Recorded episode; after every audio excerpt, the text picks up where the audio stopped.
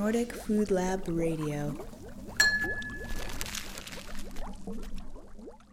Last March, I got a chance to talk with Roberto Flore and David Peterson about their personal experiences with hunting. I know hunting is a controversial topic, and it's completely new to me. I have no personal experience with it. So it was fascinating to hear these two friends talk about hunting and their connection to the environment. I'll let them introduce themselves. My name is David Peterson. I am a full time hunting professional. I do movies and write books and teach people everything that I possibly can about who we are and why we hunt. I ran into Roberto and thought, okay, yeah, this guy kicks a lot of. Um, we had the same ideas on how to make stuff as crazy and as weird and as inspiring as possible. Well, you know me. I'm uh, Roberto Flore, and I'm the head chef at Nordic Food Lab. So, me and David, we are really good friends. Yeah. When we meet, like for the first time, and we start talk as two people who like know each other for a really long long time and we both like hunting. I'm more like the game products. For me i grew up in a culture where it was normal have uh, your animal at home. I'm probably really lucky to have grown up in this system. And there is a lot of people who doesn't really know like how to connect the animal through the place where it was hunted. Pretty, yeah, it was from like a totally hands-on example in the 80s. When I grew up in the 80s, if I told somebody my, my dad was a hunter, that was not very popular. I used to wear like an oilskin jacket in, at school, and it was smelly. It was full of blood. Oh, I'd love to get a jacket like all the cool kids. And what happened was in the 90s, up through like year 2000 and up, slowly a lot of guys started saying, okay, let's change the perception of hunters in the Danish society. Let's make something cool. Let's inspire people through taste. I remember hunting with David. Uh, it was also the group of friends. And it was really nice to lose yourself in the forest. I saw a lot of people saying, hey, I saw uh, a roe deer. Did you shoot it? Oh no! You know, I was really impressed. Uh, it just left. It was something where we was there not for killing. It was there for, I don't know, have a different experience. Hunting has mu- much more to do with like the immersion of just being in the forest, being so close to the animals, having them walking right past you. I've pursued bucks for quite a while where when I finally got there and I had the rifle up or I had my bow ready and the whole thing, I was thinking, is it in season? Is it legal to shoot? Does it look like an animal that would make sense for me to take out? Do I actually want to? Nah,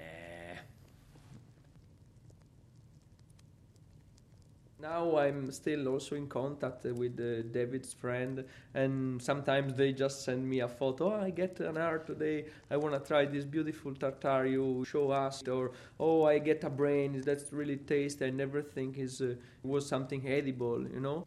As a hunter, when you spend so much time, so much energy on finding the animal, finding the right animal, taking it in a clean and ethical way, showing it this much respect, you, you really want to use as much of the animal as possible. On the other side, we all had a really bad case of bad stomachs. If you have a tendency to eat everything, you will definitely know what I'm talking about. So we also want to know will this actually work?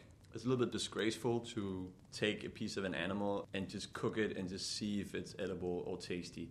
Because if it tastes bad, it's a little bit disrespectful. You want to know how to use this the best way possible. So to be inspired by the chef's side and to kind of push me further and say, okay, but why do you cook the heart? You can just eat it raw. What? And so I did, and I started to introduce that in my cooking, and I tried to take these things that Roberto does and introduce them to my students. Be an hunter allowed you to have uh, some specific cuts that is really difficult and really hard to get, like lungs or the deer liver, the deer heart, is really precious. So why an hunter is throwing away something like this? You are actually lucky to have a pieces of meat like this, you know. So it's a creative companionship, inspiring each other. Yeah, both ways. I hope. I think. Yeah, I think sometimes the chef just get the piece of meat package without bones, uh, without uh, skin, without nothing. Like you have just a piece of meat.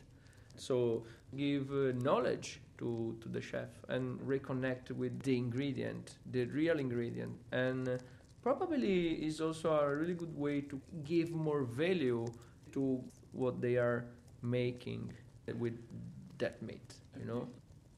You have a tendency to spend a lot more energy on your dish when you've seen the animal walking around. Or if you had it in your hands and you, you felt it and you felt that the, the, the softness of the skin and you opened it up, you, you spend so much energy getting this tiny piece of meat that you're not going to rig it. It needs all the attention and all the care and all the love you can get it. There are not a lot of chefs that know anything about game. They might know how to cook it technically, but seeing these guys who work with food every single day, and we take them out hunting and they shoot the first bird, and they stand there with this animal, where they they're so extremely proud of this animal, and just seeing their eyes, and the way they react is like you gave them you gave them a treasure that they don't really know what to do with, but they love it. They behave like five year old boys it's just wonderful. Like, yeah, then we can. Ah, it's funny. It's, it's sorry. Yeah, well, like uh, it's really what you are doing when you are going to hunt, because it's true you are killing an animal, but at the same time you are boycott all the other kind of system where a lot of animals are like industrial uh, farmed. So you are not buying this meat because you have your meat, and. Uh, of course, hunting is not a solution of industrial farm, but uh, I, I don't want to go in the street and make a strike and say no, stop farming. But uh, for sure, in my small part, I can try to don't buy this meat and just try to hunt by myself, and at the same time lose yourself in a forest. That's that's another thing that's interesting when you talk about the whole food side of it the idea of the forest as a place of uh, food production. We never had that in, in Denmark through industrial times. It's always been either it's timber or it goes down. The environment that's needed for a healthy population of animals where you can harvest animals with a pretty decent rate, that's actually also a really good environment for other things, for herbs, for bugs, for all the stuff that you guys are doing with other ways of creating sustainable food. And usually, a lot of people had this uh, Disney idea that you have this bad, mean, evil hunter who actually hates the animals, who runs around the forest and just shoot indiscriminately at everything that moves. This is wrong. on every every side point, the whole thing. This is not how we do it because at the bottom line, if we overhunt, then we're going to be extinct. If we don't behave within a certain set of ethics and rules, then we will destroy our own culture. And that's not sustainable. Well, that's your vision. Because well, not everybody. No, I know not everybody, but not everybody hunts sustainably. Don't don't, don't generalize. No, not this. Generalize, I, I think yeah. it's also is important. Like yeah. keep this as a kind of your vision because you actually are acting for creating uh, something different in the hunting environment. So also like the, the necessity to grow a different culture is because this is happening also mm. you are quite of the white fly you know i don't know if is there is a kind of way to say it's like it's like a, you, you are quite of something really special like i like the white fly metaphor i think know? yeah i mean it's but then again I, I, yeah, I, but i think you're right that that we shouldn't create the illusion that hunting is the solution to the world's food problem because it really isn't. It's not like everybody should get a hunting license and start plugging away because that's not going to work. Just because you have a hunting license doesn't mean I necessarily agree with you. Just like just because you have a driver's license doesn't mean you always keep within the law, especially for uh, Italian uh, drivers. so when I talk about hunting, I definitely talk about how I was raised and my vision for how the future generations of hunters, if they want to keep hunting, they need to be the ambassadors of our sustainable way. It has to be a balance. I it mean, always has to be a I balance. mean, the, of course, uh, of course, can be like a kind of way to interact with the forest and also show and demonstrate that a forest can be a really big resource of economic, uh, um, like. Uh, it is a resource, and the reason why it's there is because somebody is paying for that land not to be turned into something else. In a highly industrialized society where everything evolves around money, nature has to pay its way. Yeah, and, and like for a Danish, and Denmark is an interesting case because it's such a tiny country. It's so incredibly industrialized that we have to create these islands of wilderness. Uh, there's this notion that conservation is like you, you create a park and you just keep it in stasis. We create this Garden of Eden where man was never a part of this, and we want to get back to this ideal picture of nature. The funny thing is that never existed. There's no time in the history of mankind where he did not affect nature. Yeah, well, like uh, it's really I think it's really wrong approach, like 100% preservation. Like imagine if we want to create a park or a place where we want to preserve uh, 100%. What happens? Maybe the animals start to go around the park and eating in the fields, uh, and maybe the farmer are really pissed off, and maybe they just shoot the animals. So you need to start to close and put walls because creating this kind of problem connected with the society all around the kind of reserve. And uh, the other problem can be also oh, the overpopulation.